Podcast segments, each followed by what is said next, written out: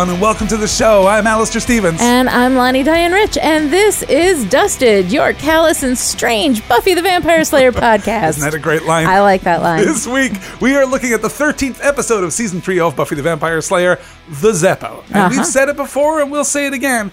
This is one of your favorites. I do. You know, I love any episode that looks at Buffy or looks at the world from a different perspective. I always, always love those. Plus, this is written by Dan Vebber, who, as you may remember, wrote Lover's Walk, which was right number one with a bullet and has been ever since, been defending its territory there. That's it. He Yeah. wrote this. He This wrote Lover's Walk. and Lover's Walk. That's it for Buffy. Came in, knocked it out of Bat the park, and was like, done, Yeah. dropped the mic, and walked off. So. This episode also directed by James Whitmore Jr., who does a great job. This is his last turn at bat for Buffy the Vampire Yeah. Slayer. This is his last of five episodes. Previously, he directed I Only Have Eyes for You, Dead Man's Party, Beauty and the Beasts, and Gingerbread. I think he goes out on something of a high here, directorially speaking, because Yeah. this is not a simple and straightforward episode of Buffy. No, it's definitely not. It's This it's is they different spent from a lot yeah. Mm-hmm. of money on a joke here. Yes, they did. and I applaud that. Basically, the more you can commit That's to a silly bit of buffoonery and absurdity, Right. the happier I am likely to be. So this is going to be a slightly complicated episode, of course, because this has a ton to say about the Buffyverse, Right. about the cosmology and the mythology that unites these things. But I feel as though we kind of have to frame the discussion right off the bat by opening up a question. We're going to unusually address one of our talking points before we even get into the breakdown of the episode. And that question is this. How much of this episode is exaggerated because we are in Xander's POV? The more the better, I think. I think that this this idea that these sisters of Jhe, that this, you know, evil, apocalyptic, everything is is exaggerated. Um, I feel like that is how Xander feels about these things every week. Um, you know, well, it seems to happen like every Tuesday for of course, them. we're yeah, always exactly. more afraid of the thing that we don't really know about or understand. Right. So Right. So I feel like every week feels like that. Every adventure feels like that to him, even though Right. it may not necessarily be that exaggerated. Because part of it is that this is this, you know, big apocalyptic and, and Buffy and Angel admit that they love each other. And it's like all this really big stuff that we don't want to miss on the sidelines with Xander, although Xander's story is really cute. But at the same time, like if you look at it and maybe in, in real Buffy world, this actually is just another monster of the week. But Xander sees it as this big apocalyptic thing that he's being excluded from. I think that the events that we see depicted actually happen. I don't Mm-hmm. think that Xander fabricates anything. But he's not there for a lot of it. For, for we're some of we're it, deep sure. in his POV in this episode. Yeah. But there are a lot of scenes with uh, you know, with Willow and um and Giles. I mean, we see the big fight in the library, parts of it. And Xander's not there for that. No, but he is there when the the tentacly appendage bursts through the wall. You know, he sees enough. I Mm-hmm. Right. think that that the actual events depicted do take place, Mm-hmm. but I do wonder how much exaggeration there is, how deep we are in his POV. I Because the kind of deeper think we pretty deep. Right. Yeah. And, and that actually excuses some of the small problems with the episode mm-hmm. because otherwise the episode is kind of implausible. The idea that Xander would be so efficiently and completely sidelined, the fact that he would be Right. Mm-hmm. benched for this entire adventure is absurd given what we've already seen him go through. Right. And You know, nobody's ever thrown him out before because right. exactly. Like so it's it's he's not excluded from the adventures. He has a role to play and he's always there to do something, you Yeah. know. Um in this, you know, example, of course it's getting donuts, but but he does do stuff. He does help with research. He does, you know, throw out ideas and he's he's actually pivotal in all of these adventures. So in this moment for him to be sidelined so completely by the rest of the team, especially during a big moment, during an apocalypse. He's usually there for all the apocalypses. Sees? Well, uh, in fact, the plural of apocalypse will be a plot point in a future Yes, episode of Buffy the Vampire Slayer. Uh, I do think that the more we can assume that there's a certain bias Mm-hmm. here, the more we can assume that, you know, maybe Jack's knife isn't actually a foot long. No, seriously, that knife. Maybe Xander's Yeah. editorializing a little bit here. Right, The mm-hmm. more that we can kind of at least open up that possibility space, Yes. the, the easier it is to overlook some of the stumbling blocks in, in the episode I think it makes the stumbling blocks actually function if I we so, see too. it as Xander's POV. And I am happy to take that as canon, that this is just Xander's exaggerated POV of his experience being, you know, the Zeppo. Yes, though I do think that that you know we clearly have to stipulate that all of these things did happen. That Right. there were you know Sisters of Jhe, that the the Hellmouth did open, that the tentacle monster did rise, that and destroy who knows the how much damage was done to. Well, I don't know, like uh, uh, some of that stuff. He's not there for it, so what he's not there to actually see. But I don't does- mind that being I was watching very carefully. Yeah. You're absolutely right. I was right with you with that, except that the tentacle bursts through the wall. Uh, yeah, That is the thing. No, that kind there of, is that. that kind of uh, trips us up there. There is Uh, that. otherwise, yeah, I'd be happy to say, well, th- it probably didn't rise. You know, It's there probably somewhat wasn't a- A, exaggerated. monster, but Yeah. we'll get right into that as we move through. I'm sure we open. Oh, we open. I should say after the best and shortest previously on Buffy the Vampire Slayer segment ever. You're fired. There you go. Straight into the Boom into the action. I yes. love that. We open in a mist shrouded cavern. A demon prowls, but Willow dismisses the mist with a spell, allowing Buffy and Giles to attack the beast, pitting it against the wall so Faith can impale it with an unnecessarily large sword. The episode calls out. Yeah. Is that a penis metaphor? More than once. and by the end, with Xander and Jack, If we're in Xander's getting- POV, everything's a penis here, metaphor. Exactly. wonder if Willow can dispel the penis metaphors exactly. that are hanging in I don't know. Is there is there a vision. spell for that kind of thing? Yeah. Giles is knocked down, but not, for once, knocked out. It takes a minute, but they finally remember Xander, who is buried under nearby trash after being pummeled about the head. And that perhaps opens up some of that, that possibility space that we were discussing. Yeah. Xander has been beaten around the head. Yes. It is possible that this is, you know, in part, this entire story unfolds in part as a consequence of his concussion. As a consequence of head trauma. Because if, Sure. if his head trauma was more severe mm-hmm. than Right. we're told it is in the episode, him being benched for what is a relatively minor adventure Yeah. would actually make a lot of sense. Right. Mm-hmm. But if it's exaggerated because he's gone through this and everything is exaggerated besides the head trauma, which is which is de-emphasized. Mm-hmm. Right. I think you're getting to a point where, where you can allow this episode to sit companionably alongside Buffy as we understand it. Mm-hmm. yeah. Do you think there's something to that? Um. That's non-committal. I That's think very no, non-committal. No, because I think that you kind of have to stretch a little bit to to you know talk about his because if he had like a real serious concussion, but then again, Giles had like a thousand. Giles Sure, has been knocked out a concussions in the thousand times. I mean, um, concussions in the Buffyverse are a little different. So Buffy, Faith, and Giles all advise Xander to stay back in the future, and he responds with a Superman reference for the second episode in a row. That is Ah, a recurring theme, and I'll be watching for those in the future. After the credits in Sunnydale High, Xander is trying to get the attention of a couple of guys playing football, but when the pass is thrown, he fumbles it and knocks Jack O'Toole's lunch out of his hand. Jack, let us be clear, is both manly and intimidating. And not really. But Xander tries to diffuse the situation with humor. And what I love about that is this is our first real glimpse of Xander, of Yeah. who he was before Buffy ever showed up, mm-hmm. before the Scoobies, you know, accreted around her. Right. This is actually who Xander has been for his entire school mm-hmm. career. Mm-hmm. He fumbles his way into an uncomfortable situation and tries to diffuse it with humor. yeah, hmm And I buy that read of Xander as being more authentic than pretty much any we've had to date. Oh okay, yeah, You know, because even mm-hmm. going back to the pilot, here his his awkwardness and his geekiness mm-hmm. is very much informed. Yeah, We're mm-hmm. told that he's a social outcast. We're told he's a loser. right. Even though he's incredibly handsome and he gets like you know the hottest girl in school, right? Exactly. Even though he's Nicholas Brendon. yes, exactly. But here I really see how Xander's sense of humor, Yeah, and mm-hmm. particularly that self-deprecating sense Right, of humor, mm-hmm. evolved as a defense mechanism. I mean, mm-hmm. that's a tired story, and I think that we all understood that to be the case.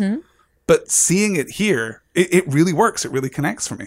Yeah, no, I think that it definitely does. And I mean, I see that as being his his sense of his own awkwardness. Yeah. But again, it's still it still feels a little informed to me. I just don't buy Nicholas Brendon as a, you know, geeky goofball. yeah. This is one of those things that you kind of have to. You have to just go with it. Set this episode slightly outside He's of Hollywood geek, continuity. like, you know, Janeane Sure, Garofalo is Hollywood, sure. you know, fat. Yeah, It's or, like- or Alyson Hannigan is, you know, the Right. plain girl that no one Exactly, looks at. know. exactly, Yes, right. Mm-hmm. there, there are certain allowances made for, for Hollywood casting. You're absolutely right.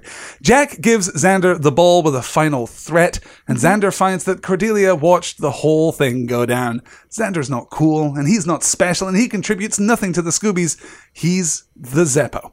And as she walks away, we get a glimpse of just how much she's enjoying There's herself. no part of that that wasn't fun.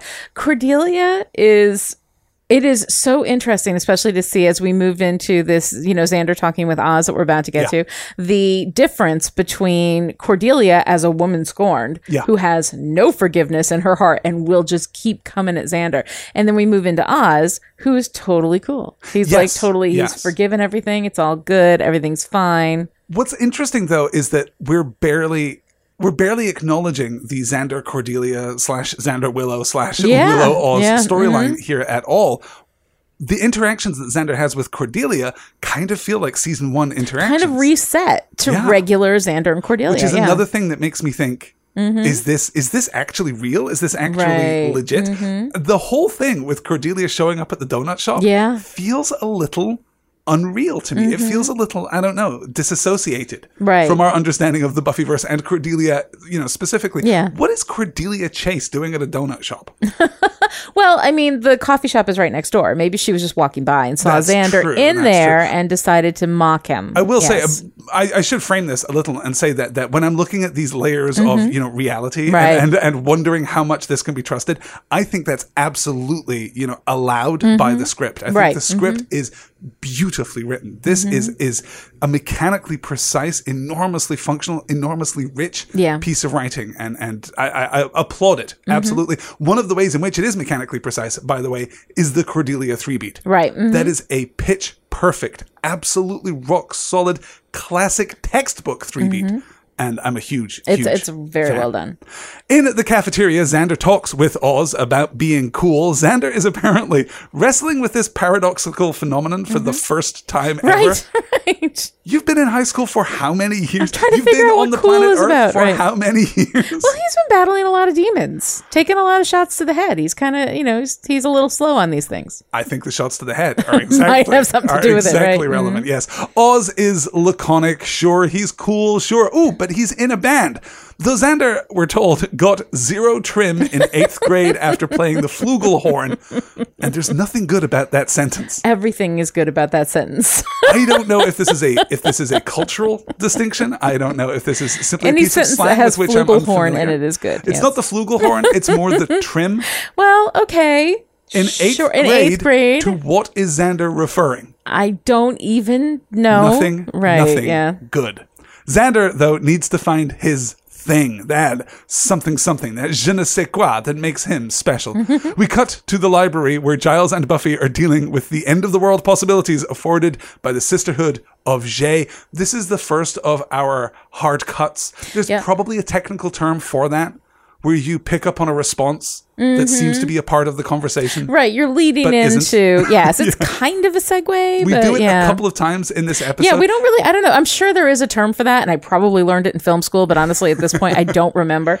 Um, it's but yeah, Mm-hmm. a very it's a very common technique. yeah, Uh, it's a very common comedic technique. Yeah, Mm-hmm. That that hard juxtaposition opens Right. up some of that discontinuity that that leads to humor. Mm-hmm. He said in the most dry, analytical way possible, as if humor could be distilled. And oh, I see your philosophy of joke. Now I shall explain it to you. Um, in that moment, though, it feels like a very unbuffy thing. There are Mm-hmm. some directorial flourishes here that feel very unbuffy. And I Well, think it's a different episode. I mean, Yeah. and I think that that's completely appropriate. Like, I like that we're not we're changing our visual language a little bit. We're changing our um our kind of dialogue style a little it's, bit. it's almost to, a structural language. Yeah, it's almost our, our grammar. You know? right to switch out to this entire world from Right. Xander's POV. And the other thing that I noticed too are the musical cues. The Yes. Mm-hmm. musical cues are are very intrusive for a standard episode of Buffy, and these are not things that we've seen in other episodes directed by Right. Mm-hmm. Whitmore. You know, this seems to be very specific to this episode, and Whitmore is adept with a great deal of style and panache. We can look back at um, "I Only Have Eyes for You." Mm-hmm. Right. I struggled for a moment to recall the name of that episode. There you go, yeah. we can look back to "I Only Have Eyes for You," where we see a great deal of directorial style Right. but it's a very different kind of style. All of these things, all of these elements, all the ways in which this episode is unbuffy, Mm-hmm. again, prompt me to ask, how deep are we in Xander's POV? I is this how he deep, sees the world? I think I think it is because it is the jokes are much much punchier. Oh, yeah. And visually we're we're kind of supporting that. And also the music cues too. Like you said they're intrusive. They're also not our standard music cues. They are not. They are much much louder more in your face and I think that this is the way that Xander experiences his world during this time of his life. Um, and I actually really like that that James Whitmore is kind of going outside of that. Obviously, he knows how to hit these moments in a standard episode of Buffy. But here he's going, and I mean, you know, we have all the same stuff going on. We have even some dialogue that might have been exactly the same as, but because we're seeing it from this different perspective, what was dramatic, what was this big moment becomes kind of part of this joke, part of the fun Yeah. of it. It's from, I, I absolutely, I love it from both a, a script writing and a directorial point of view. I think that it is, it is, subtle and yet not subtle Right, in a weird way. It opens yeah. up that ambiguity because if this is just the comedy episode of Buffy, Right. then all of that stuff works perfectly. It, mm-hmm. it works as within the Right. framework of a comedic episode of a, a network mm-hmm. TV show. If it is opening up the possibility that we are deeper in Xander's POV, then it works perfectly for that But too. we have that frantic sense of humor that Xander has. That- we're yeah, seeing all of this. I think that's part of the nervous, brilliance of it is that kind of- yeah. it's not just that we're we're telling jokes because we've been telling jokes in Buffy for a long time. Even in the most serious episodes Mm-hmm. of Buffy, there's always jokes. There's always some fun, lighthearted moments. particularly when Whedon's writing or Jane exactly. Writing. Yeah. But they're addressed in an almost frenetic, desperate um, defense mechanism type of humor in the way that they're presented. That hard cut where we, you know, end on a question in one, you know, scene and then hard cut to the next scene and we're answering a different question, but with an answer that would be appropriate to both. Yeah. You know, those big Or moments, these as in this camera swishes, the the Yeah. big music, everything is about getting attention and it's sort of jazz handy, but in a way that Xander is. I mean, Xander Exactly. is always hitting the joke. He's always going for that in almost a desperate way. And I love that they made the visuals, they made the visual language represent that, um, just represent that point of view. It's, it's, and the jokes are like that too. I mean, when you get a, a real deep look at this, it's genius. Oh yeah, it's it's immaculately constructed and yeah. very very well executed indeed. Exactly in which way it's Mm-hmm. well executed, that is where the discussion lies. But I don't think anyone can come in and say that this is a badly constructed or badly conceived or badly written or badly directed episode of Buffy the Vampire Slayer. Yeah. it kind of exceeds in a million different ways, And and, it's, it's pinning really down smart, wherein yeah. does its brilliance lie? That is the question. Exactly. starting Yeah, exactly. So we cut to the library. We have Giles and Buffy framing the sisterhood of Jhe. This is bad news indeed. Oz appears and locks himself in the cage, ready to spend the evening communing with his canine side. It's that time Which of the I really like again. that too, because even Oz, you know, who basically is a werewolf, but other than that, he's just Yeah. the, the cool guy in the band. But at this moment, of course, it's the full moon. Of course, this is the moment Of where course. Oz has Oz is dangerous and supernatural And as what well. we see here right? that isn't directly referenced in the script at all is that Oz's thing, you know, his Mm-hmm. right. thing that makes him special, comes with a terrible price. Yes, it does. A really terrible price. Yeah. And Oz is, you know, sidelined for the rest of the episode. There's Right. very little of Oz in this episode. But just Yeah. Mm-hmm. that reflection is is is perfect. right. It's beautifully of, course, that this is his supernatural moment, you know? Buffy, meanwhile, is shaken by the news that the Sisterhood of Jhe intend to open the Hellmouth. Remember Prophecy Girl? Yeah, that, Hellmouth. Outside the school, we learn that Willow has dreams of facing the tentacle monster while naked, so, you know, fan fiction. They're going into research mode, but they're interrupted by Xander in a car. This, he's decided, is his thing, and we're grateful for Uncle Rory's ever increasing stack of DUIs. Buffy is still worried, but Xander's ready to go. Ready to go, in this case, to the donut shop. Hey, car guy, how's that car working out for you? this is a perfect example because that is a stunning car, an absolutely Mm-hmm. Oh my God. It is car. beautiful. I really want to to cleave to the theory Mm-hmm. that Jack's knife is just a normal sized knife Right. that Xander sees as being larger than it is. Yeah. That this car is just kind of a beat up Uncle Right. Rory kind but of car. exactly because when you think in of Uncle Rory, that the girl- you don't think of that shiny. Yes, exactly. the girl outside the donut store probably isn't that girl. Right. But she's cute enough. right? exactly, exactly. I love how that all fits together. Yeah. Cordelia stops by the donut store. She too has a car, so perhaps there's a connection there. and loudly asks if evil is going on. Cordelia is really giving no attention at all to the whole conceit that the people of Sunnydale are unaware Exactly. of the things that happen in their midst. Cordelia is, she says, the surgeon of mean, though striking nerves isn't generally a surgeon's primary intent. She's starting to feel like the Jiminy Cricket of mean. Jiminy Cricket's evil twin, popping up on Xander's shoulder to remind him that when he wishes upon a star, he'll still be a loser. Except for the hot gearhead girl who is interested in the car mm-hmm. and wants to go for a drive. Score one for Xander. there you go. At the bronze, the girl is talking cars with Xander. She switches out guys depending on their car, and for the first time ever, Xander is grateful to see Angel.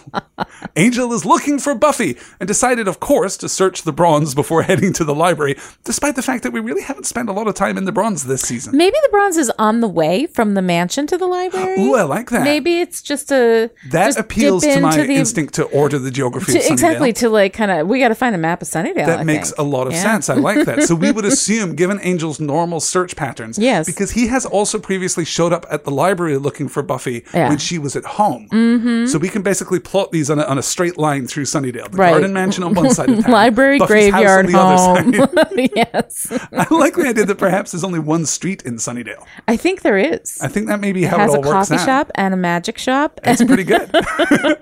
So Angel is searching for Buffy, but stops by the bronze. He's worried, but Xander should stay out of the way. Xander and the girl go out and get in the car, but he carelessly dings the car in front, which just so happens to contain one Jack O'Toole. In the library, Willow and Buffy are watching Oz and researching just the worst sorority in the world. They're not making much progress. Buffy's going to have to talk to Willie the Snitch. Giles has to commune with the spirit guides that exist out of time. And Buffy ate three jelly donuts and now there are none left for Giles. it's a good thing, at least, that Xander is safe. There is nothing about that scene that I, I- do not love with my whole I love that heart. moment when Giles says, "What you ate all the jellies?" It's like I always have a jelly. it's such, but it's such a sweet little moment of normalcy in the middle of this, you know, apocalyptic. Yeah, But it's a, it's it's both a perfect Buffy the Vampire Slayer Yeah. Mm-hmm. line and a perfect Xander line, right. which really does lend you know a certain weight and authority to this idea that yeah, the sense of humor is much more skewing toward Xander's specific sense of humor than Mm-hmm. Right. you know, and, and that that everyone is almost in on the joke. You know Mm-hmm. that everyone is is performing as Xander would expect them to perform. But it's a it's a genuinely great moment, and I love how we're able to synthesize you know the the big important moving parts of this plot Mm-hmm. with this very straightforward character humor. Yeah. I, I just adore it. It, It it's is great, fantastic. Great stuff. In the alley outside the bronze, Jack pulls the aforementioned knife on Xander. Katie, the knife. Just, Mm-hmm. Yes. you know, so you're introduced. If so you're you gonna know. have a 12 inch knife, you know, casually in your pant pocket, I don't know how you carry that around. There's a shot later when they're in the boiler room where Yeah. he clearly has it tucked in the back of his pants. Okay. Which makes me think that it's probably not in real life a 12 inch knife. Otherwise, I mean, he just couldn't It's sit down. insane. No, that knife is insane. But I like that it's kind of. It's kind of It's fitting over-exaggerated. for No. Jack's And psychotic and the car, you know how shiny and incredibly wonderful this pristine this car is, you know. Um, yeah, all of it I think fits together. I think so too. So this is Katie the knife. It's a totally normal thing to, to give your knife a girl's name. Jack tries to intimidate Xander, even going so far as to give him Katie to hold, and they're just about to get into it when a cop breaks it up. But not just any cop. Allow me to draw your attention, ladies and gentlemen, to another fine performance by character actor Vaughn Armstrong, who has played every military officer in every TV show that you've ever seen. No kidding. Go look up his IMDb page. It is all Sergeant this, Colonel this, Admiral this, Well, Major go. this every TV show. He has played, I would imagine by now, every possible rank that exists in any armed forces in the world, and some armed forces that don't exist in the world yet. Right. Because he is most known for his role on Star Trek Enterprise, where he played Admiral Forrest Ah. in like 20 some episodes. Great. So he's great, and it was really nice to see him show up in this tiny, tiny little part. I was less enthused when his appearance was followed up with, "Oh, well, it wouldn't be a Xander episode without just a little gay panic." Just a little bit, yeah. Xander says two guys wrestling, but not in a gay way, Mm-hmm. because of course that is what we would assume. So here we have perhaps another theory, another contributing piece of evidence to our ever expanding theory that Xander goes to gay panic when he's actually attracted to the guy. Right. If Xander is attracted to Jack, I've got to tell you, the middle third of this story makes a lot more sense. Well, you know, maybe a little bit. He's kind of got a Greg Kinnear. He's like crazy Greg Kinnear vibes going on. Kinnear, yes. Yes, yes. Poor man's crazy Greg Kinnear. That's uh Do we have any more modifiers that we'd like to add to that? no, but I think we have an episode title now. Exactly. Jack now is, however, completely into Xander and suggests that, hey, maybe they could just all go cruising. it's a totally normal thing that would happen. right. Awesomely, we end up in a graveyard where Jack raises his dead friend. And it's a good thing, too, because we were running out of jocks in Sunnydale. They've recruited Xander as their new wheelman, and they've got tapes full of Walker, Texas Ranger. It's another Thursday night in Sunnydale. From graveyard to graveyard we go, picking up bros. Meanwhile, in another graveyard, Giles is communing with the spirit guides in Latin, which, if you are watching on Netflix, of course, doesn't come with captioning.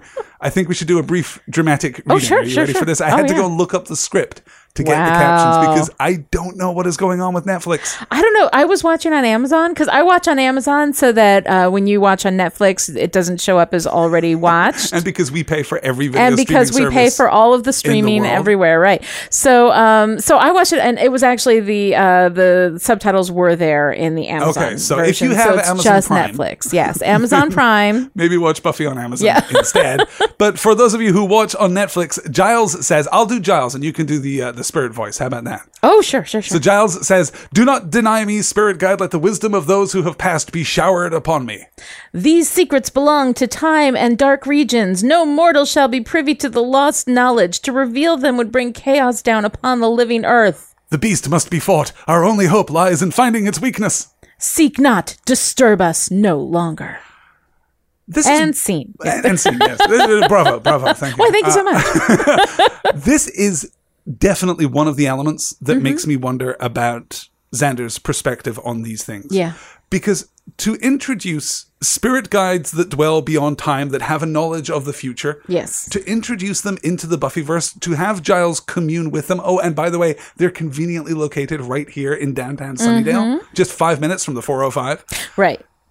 that really stresses our understanding of the Buffyverse, of the the, the Buffy cosmology. Right. And the limitations to the knowledge that we have. Like, if this was a possibility, why did we perhaps not go there for Acathla or for the Master or Why for any of the other? Why don't we just go there every week like it's an ATM of knowledge? Exactly. Are there no lottery numbers to Exactly. be won from these things?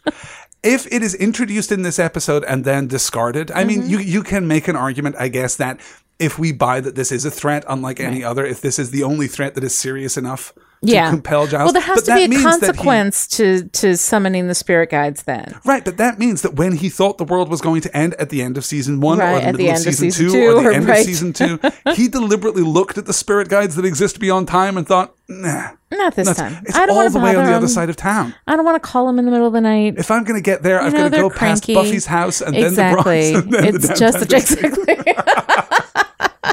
So this is a problem. But Mm-hmm. and, and also it's kind of a problem in that wow, super splashy special effects for an episode right. of Buffy. Except that maybe from Xander's POV, this Yes. is what Giles does every week. Is that he pulls knowledge out of some thing somewhere and that it seems to him to just be this, you know, supernatural ATM. I like that Yeah. explanation. That works for me. The spirit guides depart, but Xander shows up. He is raising some heck with Jack and is looking for a way out, but Giles still wants to keep him on the bench. Everything's going to be fine as long as we have weeks to prepare. There you go. So once again, Xander is sidelined when there's Right. no mm-hmm. good reason to sideline Right. Mhm. him. But we cut hard from Giles to Buffy, mm-hmm. who is dealing with Willie the Snitch, and she learns that tonight's the night. Nothing can stop the sisterhood, and they're coming hard for Buffy and for Angel. Mm-hmm. If Willie were in Buffy's shoes, he'd be thinking about how to spend his last night on Earth. Dun dun dun. Dun dun dun. In Xander's car, however, the newly risen dead are planning on how to spend their evening. They finally decide that they're going to bake a cake, and as we know from the Food Network, the first step in baking a cake is robbing a hardware store. He sees Willow emerge from the magic store across the street with supplies for a protection spell. The big bad is going down tonight, and Willow hugs Xander, telling him that she loves him. She runs off, but Jack catches him before he can get out of there too. It's time he was initiated into the gang. Xander has to die. Xander runs, though, leading them through the coffee shop and back to the car where he drives off in a screech of tires. Yeah, the whole thing mm-hmm. works better if this is a little dramatized. The whole Yeah. thing works better if it's a little more, you know. if if from Xander's POV that this is how he sees the world, and I think I love it. I love it looking at it hard from Xander's POV that this is not necessarily a realistic representation of what actually happened. the events happened. that Right. He did, you know, I, I do think that they raised the dead. I do think that, that, although even that, that perhaps more than anything else, because this is the third discrete kind of zombie Yeah. that we have seen in Yes. the Buffyverse. This is not, you know, the guy who was put together in Some Assembly Required. Right. And this is not the Dead kind of zombie Party. that rode, uh, that, that rose Yeah. Mm-hmm. in Dead Man's Party, which of course Whitmore knows only too well because he directed that Yes. episode. so we're leaning in a different direction here. And I wonder, I wonder how much of this is actually happening. Yeah, I don't know.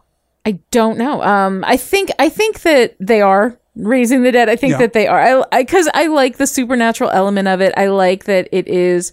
Uh, it is truly dangerous that he's hanging out with this gang of uh, of guys that are you know coming up from the ground, um, and also that you know in order for him to be part of the gang, he has to die. Yeah, you know, yeah. um, so I think I, I like that Xander is dealing with very real supernatural consequences. That things are happening that are that would in any other week be you know the monster of the week. That these guys would in any other week you know Yeah. be like some assembly required or like Dead Man's Party or something like that. We would be dealing with them, but because all this other stuff is going on, that actually he's handling something that is big enough to be a monster of the week, but he's doing it on his own without any support from anybody else while he is usually in a support uh, position. We Yeah. see him now, and this is one of the things we talk about in writing that everybody is the hero of their own story. Here, Xander is truly the hero of this particular story, and he's dealing with a monster of the week entirely on his own. Yeah, it's interesting that you should you should put it in those terms because, Mm-hmm. of course, if there is a weakness to this story, it's exactly that. Xander is the hero of his own story, Yeah. but he lacks the one thing that a hero needs above all others, which is an actual goal. Right. He starts off looking for a thing, looking for his cool. He wants to get his mojo on. And he finds it. He's car guy, and then that's it. Like once that goal is settled, Right. Right. So you're saying that it's the consequence of his goal that actually gets no, him in this trouble. I'm saying I completely agree. He's totally reactive. He is, and that's one of like structurally a thing that can be difficult in storytelling is when you have a reactive protagonist Right. that they're just responding to things that happen that are completely outside of their control, not their fault at all, and not a result necessarily of anything that they've done. The only thing is that he went out and got the car, but his goal was to find a thing that that was him to be cool. Um and then he achieved that by getting the car. And then that part of his like his actual pursuit of a goal is done. Right. um these are not necessarily direct consequences of that. If the car had been christine and it was like you know like it had a ghost in it or whatever Wow, then that that, might be more direct. story. that would have been really fun. Um but i think that because this is kind of a fun funny light story that you can get away with that to a greater degree Yeah, though dialing down the threat against Xander, dialing down the intensity of the Monster of the Week story does open up some credibility gaps. Mm-hmm. Yes. When he discovers the makings of a bomb and he goes off to find Buffy. Yeah, mm-hmm. Why doesn't he also call the police? right When he gets to the school, understanding that there is a bomb on the grounds, why doesn't he pull the fire alarm at the very least? Why doesn't Mm-hmm. Yeah. he try and evacuate people at the very least? Well, does he know that they're they are upstairs? Because I mean, they're going to get blown up Perhaps too. not, but he Yeah. he he spends a lot of time after hours in the school. Yeah. you know, and Yeah. Mm-hmm. he runs right past the library. So it does open up some Well, I guess because he's dealing with supernatural, he's dealing with undead guys. Right, but but the he's dealing bomb with undead itself guys who is make a bomb from supplies is- that they steal from the right, hardware store. which This is not is- supernatural. That that Exactly. diffusing the bomb is not a supernatural thing. Holding these guys to account would be a Right. supernatural thing, which the cops couldn't do. And the bomb, well, we'll talk about the bomb Yeah. again, but the, the bomb remains a problem Yeah. because because it's not supernatural. Right. Mm-hmm. But we'll we'll get to that in due course, I'm sure, because for now we have to deal well, we've got to deal with Faith. Yes. And let me just say, what a pleasure it is to see Faith again. Hello, Faith. To see her kicking ass and taking part names. of the team. She is reintegrated now completely. Uh, she has been going on her walkabouts. yes. She was only contracted for so many Isn't episodes, I guess, this season. reintegrated Here she is, suddenly just part of it's the team. almost as though the ongoing problems that she has with Buffy and the other Scoobies have been completely forgotten, or perhaps overlooked by someone who doesn't care that much about them. Unnoticed, yes, I think is more like it. They go unnoticed by But Xander. Mhm. Eliza Dushku, wow. She's fantastic. Just a knockout performance Yeah. in this, yeah. She is battling one of the Sisterhood of Jhe. Xander hits the demon with his car. Faith jumps in and they drive off together. Back at the motel, they run inside. Faith relocates her shoulder. Whoo boy. in a way that is not like that's. I, don't, know much about medicine. approved. I don't think you'd see I'm that not in an sure that's ER. how you. Do, I guess if you're a slayer, maybe that's how you relocate a Her shoulder. shoulder works different. A And- and slayer shoulder is different. I do yeah. love that she's completely pragmatic about it. This Yeah. is clearly not the, the first time that it's happened. Right. She just deals with it and gets it done. Mm-hmm. But she is left awash with adrenaline. Right, And because as have- we know Yes. from the history, from the first episode that Faith was Uh-huh. in, that slaying makes you hungry and horny. Absolutely. And he's car guy; he can go get her donuts He right after he's do done that. taking care of her As other it problem. turns out, though, he can take care of her other desire a little more immediately, a little more practically, a little more specifically. Faith is probably like 70% adrenaline at Yes. this point, but scientists have speculated that Faith is 70% adrenaline 70% of the time. Yes. So this is entirely consistent. She directly propositions Xander, they have sex. This is a real thing. Yeah. That really happens. And we cut from that to Xander being sent out into the cold and unlovely night clutching his clothes. yes. I totally buy that. Oh, absolutely. It is a completely compelling encounter, regardless of whether we're in Xander's POV or not. This is one of these things that it works both ways. Mm-hmm. If this is, you know, as Buffy usually is, just a straight depiction of what is actually happening. Usually we don't speculate about unreliable narration within the frame of Mm-hmm. Right. Mm-hmm. Buffy the Vampire Slayer because it's not a direction that the show goes terribly often. Here, though, it works if this moment is played straight because this is entirely consistent with what we know of Faith. Right. And it mm-hmm. works if this is colored by Xander's POV mm-hmm. because it's entirely consistent with what we know of Faith. Mm-hmm. Yes. This is a thing that happened. This is a thing that he'll have to deal with. We cut from Xander to the library where Giles frees Oz from his cage and Willow puts him down with a tranquilizer rifle. Things are serious. They have to start preparing mm-hmm. for the coming apocalypse. Dressed again, Xander gets back in his car and goes through the supplies left by Jack and his friends. These aren't cake ingredients. what kind of cake would you make with an obviously empty can of kerosene? Exactly. Also, can you buy cans of kerosene like that just from any old hardware store downtown in Sunnydale? Possibly. That's a lot of very specific supplies Yeah, for a small town hardware store. They It didn't even go to like the Lowe's. I know. You know, that's not even Home Depot. A superstore or something. That's a yes, real mom and pop store, right? So Xander goes through the supplies, puts together everything, and luckily remembers his guiding principle. What would Buffy do? what Buffy would do, of course, is have a massively melodramatic showdown with Angel in the Garden Mansion. Whatever is coming is bad. He loves her. She can't watch him die again. Xander interrupts, but realizes that it's probably not a good time. and my favorite moment from this whole thing Mm-hmm. is just that that little you know It's when they're having Great. exactly like this is exactly they're acting it exactly the way that they would it's being shot exactly the way that Mm-hmm. it would the only thing is that the music is a little bit much it's a little bit the music overdone is a little bouncy. but yeah. the drama between Angel and Buffy is so like classically Angel and Buffy. And then suddenly we hear that, you know, him clearing his throat and the entire paradigm shifts. I love that. absolutely adore it. Absolutely Mm-hmm. adore it. What is up? And I ask you this not just as our resident girl here in the Storywonk studio, but but more as someone who pays attention to this stuff a little more Right. Mm-hmm. readily than I do. What is up with Buffy's hair in this episode?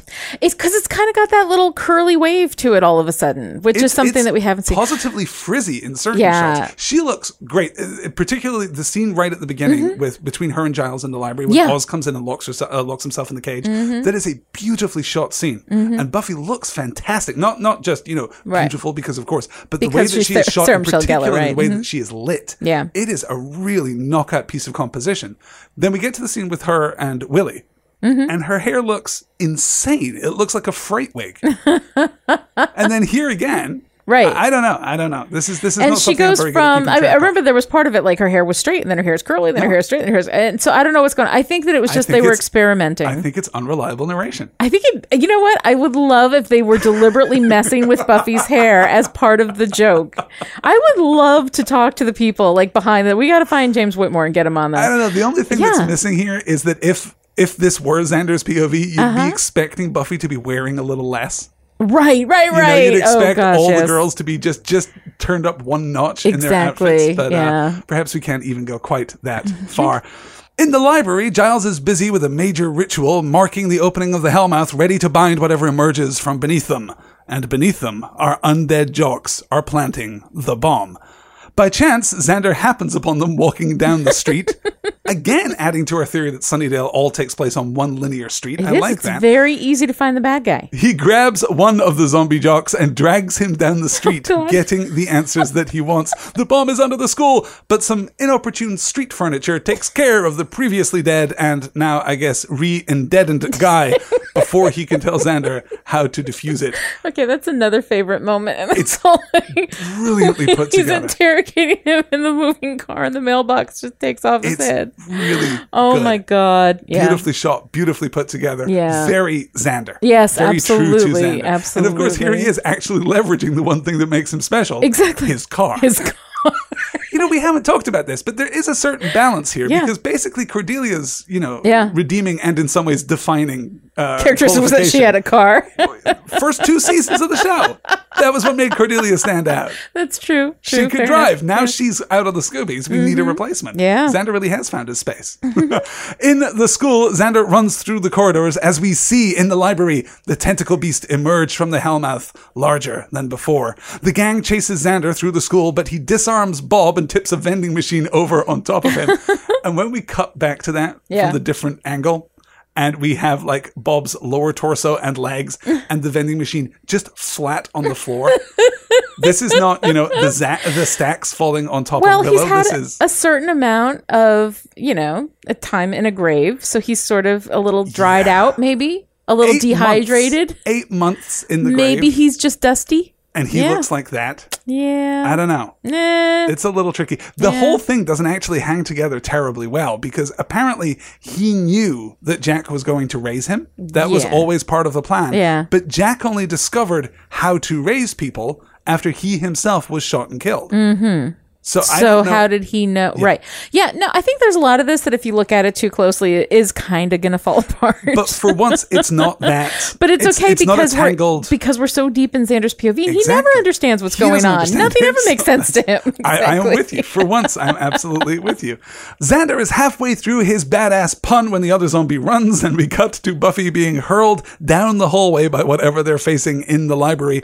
They flee from the Sisterhood of Jhe, who tear the zombie apart in an office, and Xander dodges one of the tentacle appendages and makes his way to the boiler room. He has less than two minutes, and Jack is waiting for him.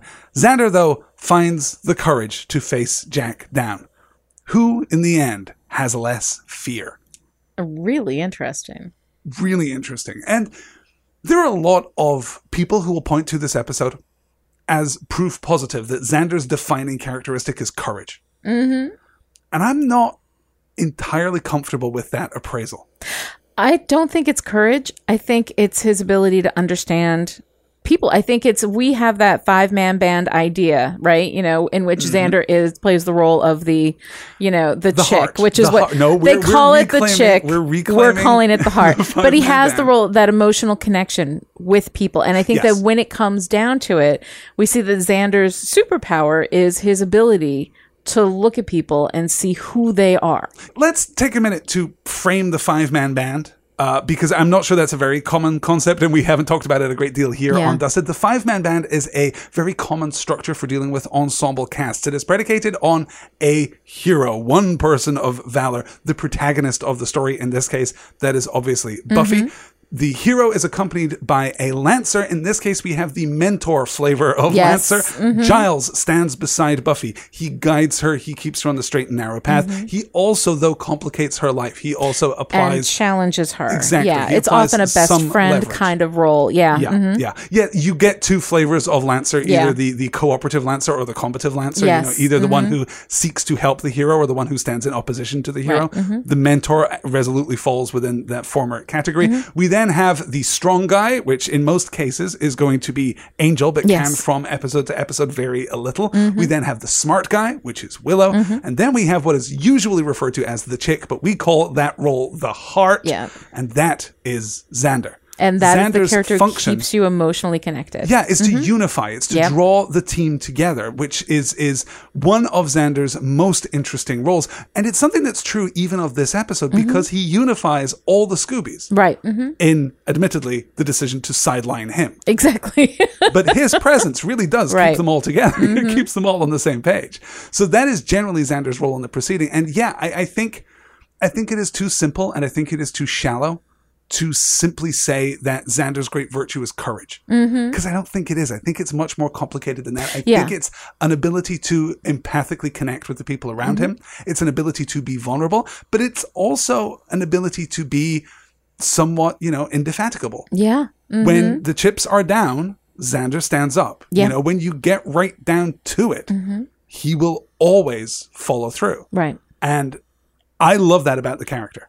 I love that about him. And I also feel like this is the episode where we really transition into that role for Xander. He's he's kind of danced around that role a little bit in the past, but he's also been very divisive, especially with his whole relationship with Angel and always wanting Angel to be dead and always and arguing with Buffy and pushing against Buffy in that way. Well, but I the feel like of the relationship with Willow. and there's know. yeah there's a lot of stuff which emotionally he he hasn't but this is i think and i'm going to keep an eye on this as we go because listeners of dusted know that i have a very strong sense of who xander is and i feel like this is my xander like we're seeing this is the episode where he transitions i think into that role Yes. I'm tempted to have a spoiler discussion, but the Mm-hmm. spoiler discussion after the music at the end of this episode would just be a shrug yeah because I haven't tracked his actual growth carefully enough through the whole series to determine whether or not this is this is the turning point. Actual, I'm going to say I think that this is. I think that this is the point of inflection where we have a turning point We for will be Xander, watching and that. he becomes my Xander completely. From he's been in that transition process for a little while That's now. part of the problem is Yeah. that that transition has really covered, you know, most of the beginning of the third Yeah. season, and certainly there are important scenes in the back half of the second season too. Well, and I we've think said more than once, "Oh, this is it. Xander's here. This is our Xander." Right, and then we see a little bit, but I think that it's something that the writers of the series have been going through too, trying to find the role,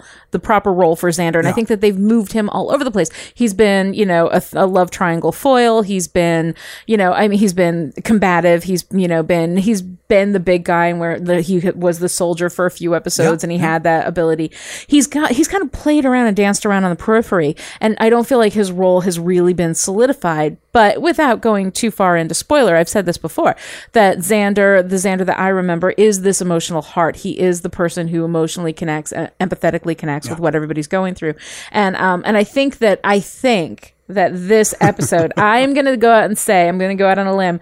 I think that this is the episode where we see that transition complete. I'm certainly not going to disagree with you, and this is absolutely have the to Xander that I, I mean, remember from much while, later. so, I don't know if this is him now set on that path, Yeah. or if he's going to backslide again, and then we're finally going to arrive at an episode in the middle of season four and say, "Oh, this, this, This is when is our Xander. Xander's-" This is or an my episode Xander. right at the end of season seven where we say, "This is the moment where he shows up." I think we should have a dusted T-shirt that just says "This is my Xander." Oh, I like that. I Okay. like that a lot. Oh, this is my Xander. This is my Joyce. Yes, exactly. That whole take.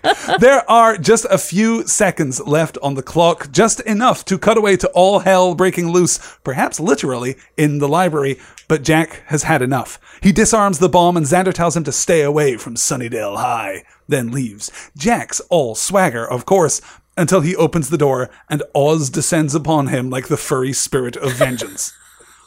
Oz ate a guy. Oz Oz ate a guy. That's a thing that happened. That's I mean, a thing we it- have it to. was a guy who was technically already dead. which just makes me worry about his digestive tract, honestly, after this. Yeah. Uh, whatever forces were, were reanimating Jack, I don't know that they kept him, you know, Yeah, sealed and fresh. Uh, yeah.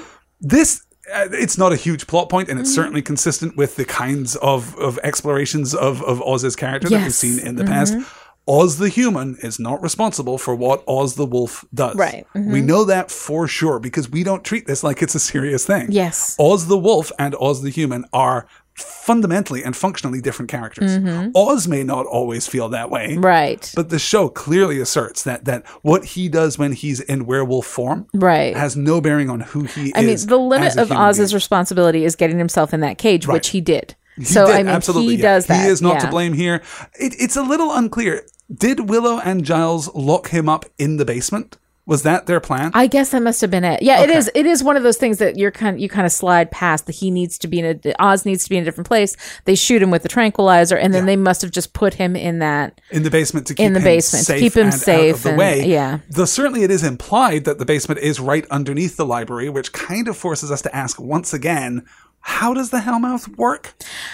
Yeah. How is there space under Sunnydale High for all that we've seen under Sunnydale High? I mean, there's a bazaar hanging Well, out like just down the hall. Oh, the bazaar. I forgot about the bazaar. yeah, I don't know. The maintenance crew at Sunnydale though is having a hell of a time. Well, no kidding. They also They don't have a great life expectancy. So Yeah. the nice thing is that you really save on benefits. There aren't a lot of pension uh, pensions being paid out to Exactly. uh, former employees of Sunnydale High. the next day, the Scoobies talk in the vaguest of terms about what went down the night before, which is something that I adore. They Mm-hmm. are beaten and bruised, but they survived another threat and saved the world again. Xander appears and gives no hint of the excitement he faced last night, though let's not forget. There's still a bomb in the boiler room. It's diffused. It's diffused. but it's still down there. The thing about bombs is the fuse isn't the dangerous part. Yes. The fuse is just the part that makes the dangerous part dangerous. yes. There's still a barrel full of explosives. There's still explosive to the material in the of basement. Sunnydale High. Yeah. We should probably take care of that. I should probably somebody should somebody should put a call in maybe to the mayor's office. I don't know. Maybe Yeah. that will be relevant toward the end of the season. maybe Maybe it we can will. just assume. We'll, we'll keep track of the existence of that bomb through the rest of the season of Buffy the Vampire Slayer. As Xander walks away to get snacks, though not for Oz, who is feeling oddly full, Cordelia appears in the third of her three beats, taunting Yes. him again. This time, though, Xander has nothing to prove. He smiles and he walks away without a word, and we cut to credits. And this is my Xander. this is it. This, is, him. my Xander, the guy who's This is my confident Cordelia. enough. What? What? what? it's it's great. Right, And it's a really satisfying catharsis. Yeah. Using that three beat as a means of of tracking Xander's evolution through Mm-hmm. Yeah. Mm-hmm. the story is just brilliant. It really is striking though how how personal Cordelia is. Yeah. And if we really are going down this rabbit hole, if we really are wondering how much of this episode is real and Mm-hmm. how much is happening inside Xander's head, is that really Cordelia? I don't know. Because I joked earlier about it being Yeah. like Jiminy Cricket's evil twin, Exactly. but she really could be. She Mm-hmm. really could just be the scrap of Cordelia that's left over in his head. Right. Mhm. It's possible that real life Cordelia Chase knew about none of this. right. Has no memory of it at all. Showing right. up in the donut shop, by the way. Exactly. No, very, very true. And I think that we are very deep in uh, in Xander's POV, in Xander's personal experience of these moments, which we know deep inside a POV, as anybody who's ever you know compared experiences with a friend of the same event, you know, and has a completely different memory of it. Um, memory and perception are so malleable and they're so personal. Um, and being that deep inside POV means that generally, as far as the reliable world goes, you do have an unreliable narrator. The problem with the narration, the problem with being in Mm-hmm. Xander's POV in this episode is that if we're not in his POV, the episode it, it, it barely hangs together. I Yes. like that we amp up the apocalypse. I like that we're facing something that we've never faced before. I like the internal consistency of that. What I don't like is if we are forced to accept that as being a literal depiction of what has happened here, that we Mm-hmm. really have faced down a threat unlike any other, that this is the second, and I guess, you know, I'm, I'm more comfortable spoiling things that don't happen, but we're never going to see the tentacle monster again. Right, right. You mhm. know, if this really is the culmination of an arc that started back in Prophecy Girl, you know, the, the opening of the Hellmouth, Right. if the Sisterhood of Jhe, the worst sorority ever, really is this much of a threat, Mm-hmm. I don't believe that Xander would be sidelined for no good reason. Right. I also think I don't believe that this uh that this is the true apocalypse that this is as bad as as we see everybody making it out to be. I believe that from Xander's POV Okay. that they feel like that. So what what happened in the real world if we saw this episode as we see every other episode What actually really the, happened, the, yeah. the point of view of a neutral observer Uh-huh. what actually happened because there has to be a sisterhood those demons have to exist Right. not least of all because they were fighting before xander presumably got his fictional concussion at the beginning Yes. of the episode right so those demons exist the sisterhood of Jhe exists we know that he ran one down we assume that he did have sex with faith Yes. that's a real thing that happened No. Yeah. hmm the raising of the dead, you're comfortable that that's a real thing that happened. Yes. He probably saw Giles in the graveyard. Giles probably was trying to wrest information from some dread source, Right. hmm but probably not the the you know fairly cosmic source that we're Right. Like I, I feel like these things happened, but from Xander's POV, they look bigger and more dramatic so, than they actually really were. Now, the one thing that I'm interested to see is that here we have this moment, and this is the thing, like Angel and Buffy in season three is just weird. Their first kiss Yeah. back from season three, we miss. We see Xander comes in on them, Yep. you know, in in, in kiss rests. Their I uh, took as a nice echo. Yeah, or medias in kiss is episode. actually the better joke. kiss. Sorry, in medias kiss.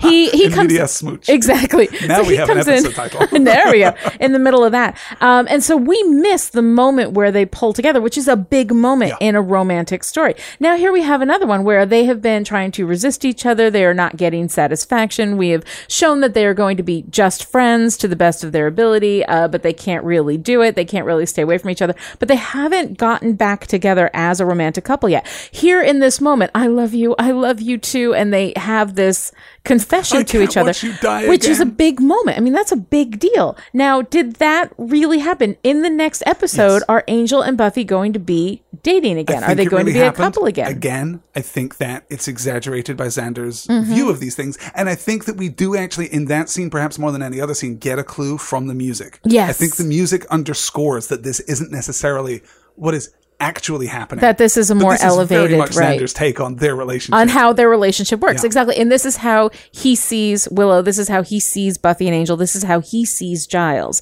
As Giles is just finding some kind of weird supernatural informational source for everything. while being a little this is what he preoccupied about jelly donuts. Exactly, exactly. like this is how he sees them from his perspective, and everything is a little bit skewed. So I think that some variation of this is actually what happened.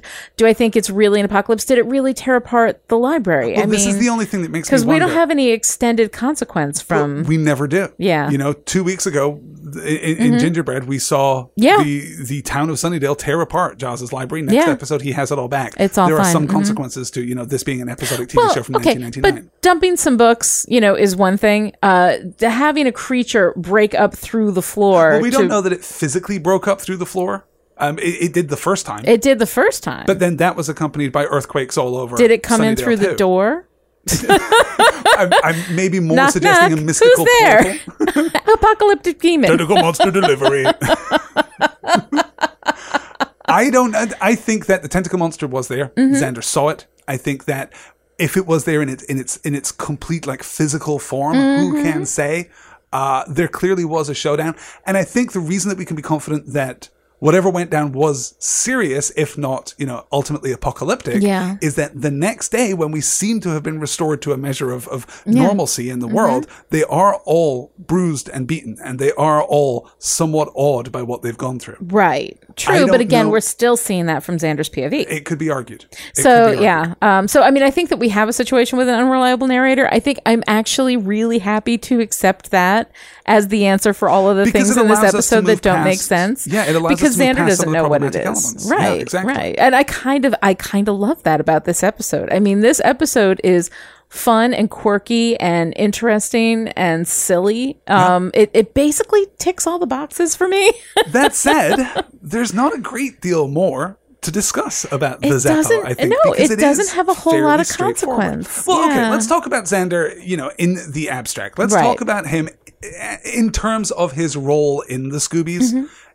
Is Cordelia's, you know, fake head Cordelia, is her assessment of him as being superfluous, as Mm-hmm. being unnecessary, as being the Zeppo, is that helpful? Is that insightful? Is that useful? In any kind I think way? no. I think it's a reflection of what he like. You know how, and and This this, is is, a normal part, than- right? This is a normal part of human interaction. Somebody comes up to you and says, "Hey, how are you?" And what you hear is, "Oh my God, you loser!" You know.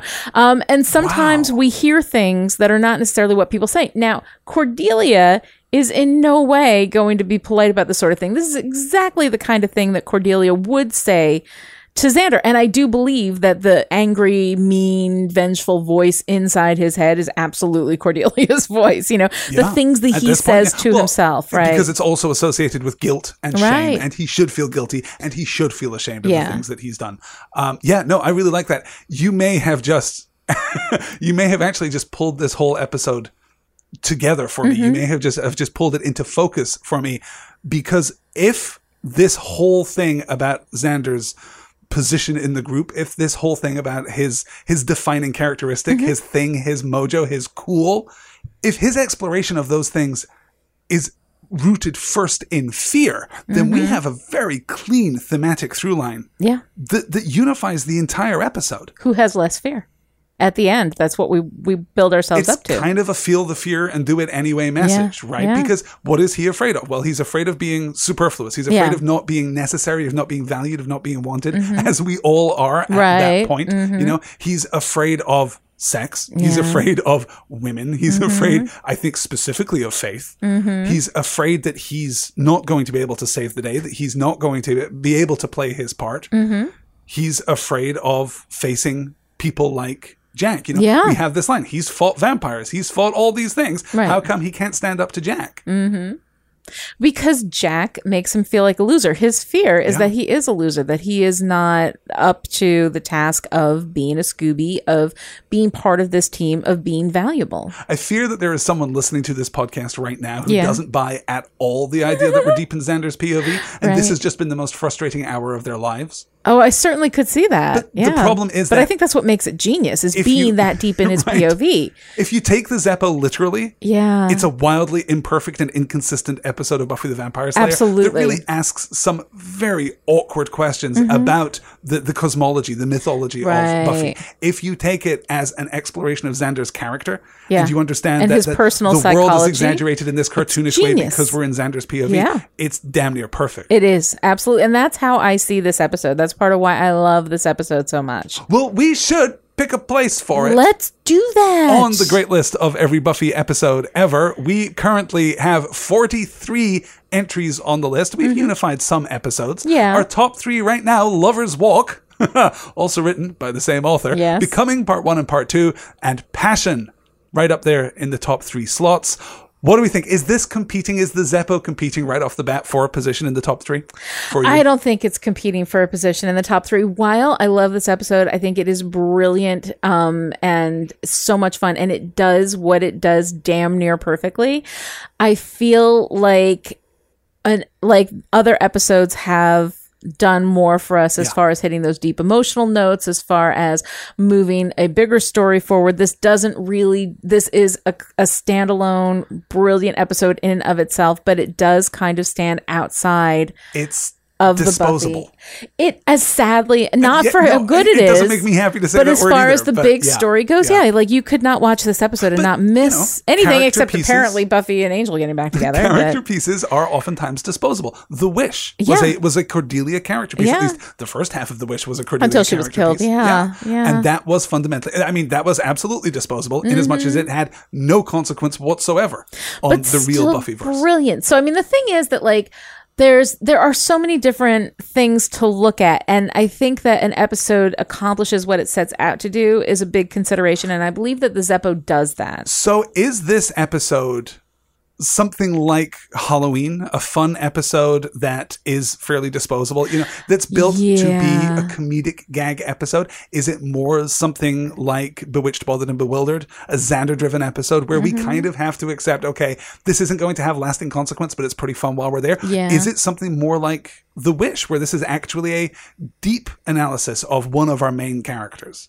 Wow. Where does it fall for you? Oh God! Like honestly, I've gotta say, the reason anywhere in there it could for me. I mean, that is such a wide range. But I look at all of these episodes and I think I could put it anywhere between like seven and twenty. Like I don't know if I would put it better than Band Candy, but I mean I could see putting the Zeppo above What's My Line Part One and Part Two. Well, the reason that I picked, you know, Halloween, Bewitched, Bothered, and Bewildered, and The Wish is Yeah. that when we sat down to record, I was thinking about Halloween. I was thinking it's going to go somewhere around there. Right. Having now discussed it, if it really does, and this is the thing, death of the author, right? No Yeah. matter if this stuff was unintentional, It the fact works, that we though, can find with it that unreliable narrator form. Yeah.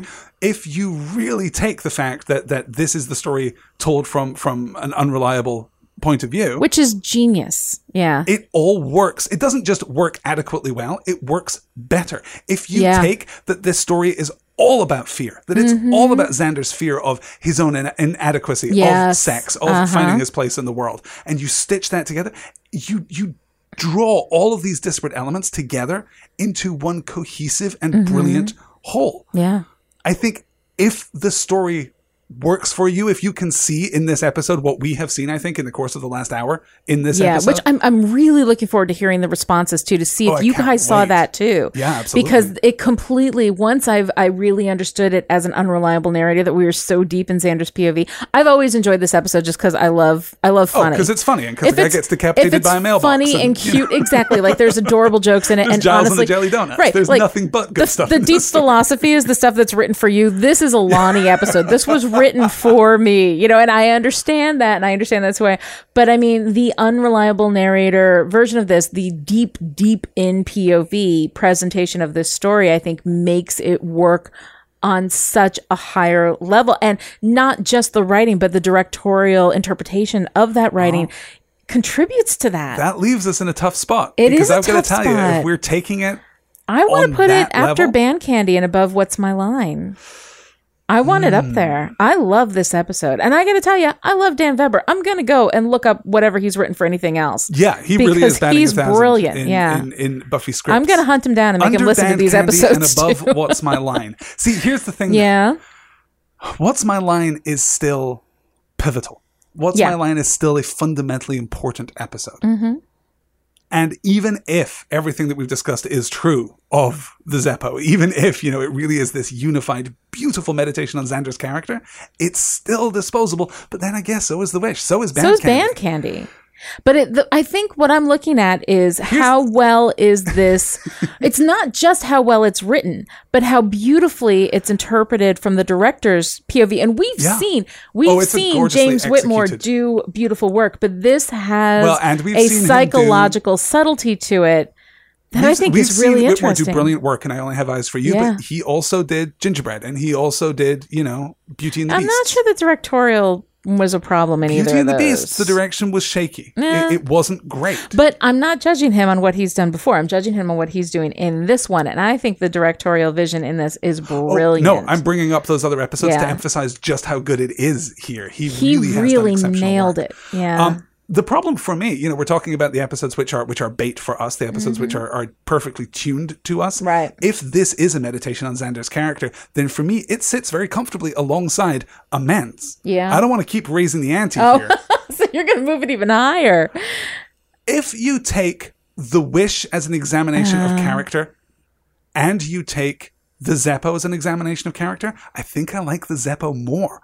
Well, you know how much I love this episode. So if you go and keep pushing it up, I'll go with you. I, it can't go higher than that. It obviously don't can't go higher so. than Amends. I think And it would be- honestly, if if we put it that high, I may come back to this list next week and say, what were we thinking? I know. No, but I think that the Zeppo is brilliantly, it's a brilliantly executed piece of of psychological fiction and I absolutely love what it does. And it does take I think, and one of the th- other things I love about it is that it does take a deeper, more thoughtful read to see Yes. what makes it so brilliant. Plus, it's just funny. If you haven't thought of any of this stuff and you just watch it, it's 44 Mm-hmm. it's minutes. funny and enjoyable awesomeness. and of- of entertaining, right. Subversive, you know, genre bending, Yeah. Mm-hmm. format bending, metatextuality. You know, it has a great take and a great understanding of what Buffy is as a show. Mm-hmm. Not so much in perhaps the first two acts of its story, but by the time we get to the end and we have Xander dash past the library, Yeah. while we have that cutaway to Buffy being thrown down the hallway by Mm-hmm. an unseen force,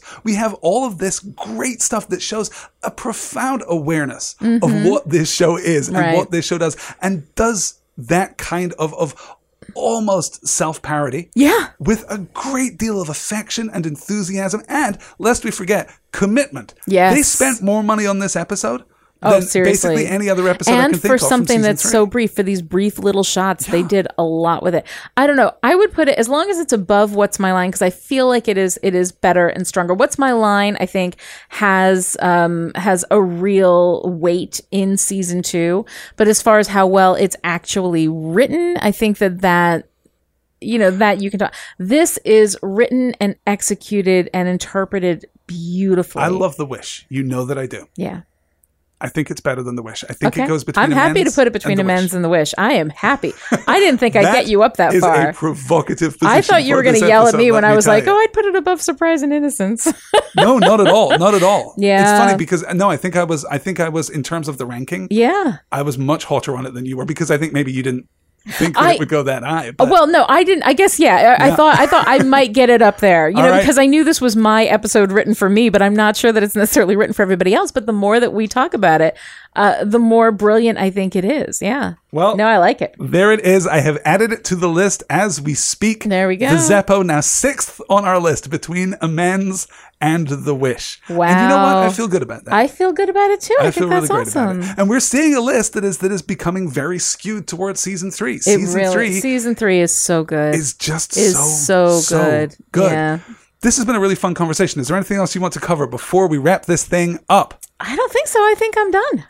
I think All I right. pretty much loved up on this episode as much as I can. We are going to take a break next week, you guys. You may have heard this on some of our other podcasts. If you listen to More Than Just Dusted, if you don't listen to More Than Just Dusted, head on over to storywonk.com. We do a number of podcasts. We do a lot of stuff, pretty yes. good. Uh, we are going to take next week off. Next week is our big summer vacation. But stay tuned to storywonk.com where you will find a blog post detailing some of our favorite episodes of all the podcasts we've done over, wow, it's almost been six years now that we've been podcasting together. So we are going to link out to some of our favorite episodes. Uh, we're definitely going to link, I think, to our discussion of Lost, uh, which will function as a nice prologue to what may be the follow-up series to Dusted sometime Yeah. far, far in the future. So no new show next week, but we will be back the week after with, oh my God, another one of my favorites, Bad Girls. Oh my goodness, this is when it really starts heating up. This is really it. And we, we light Fun a rocket stuff. under Buffy and it doesn't let up until the very end of season three. I can't wait to get into that. So that will come to you live two weeks from today. until then, you guys, thank you so much for listening. Thank you so much for your support. Please get in touch and let us know what you thought of the Zeppo. You can email us podcast at storywonk.com. You can find us on Twitter at storywonk and you can stop by the Storywonk forum, forum.storywonk.com. We can't wait to hear what you made of the episode and what you made of our episode. Yes. so we're taking next week off. We'll be back in two weeks. Until then, I'm Alastair Stevens. And I'm Lani Diane Rich, and this is Dusted.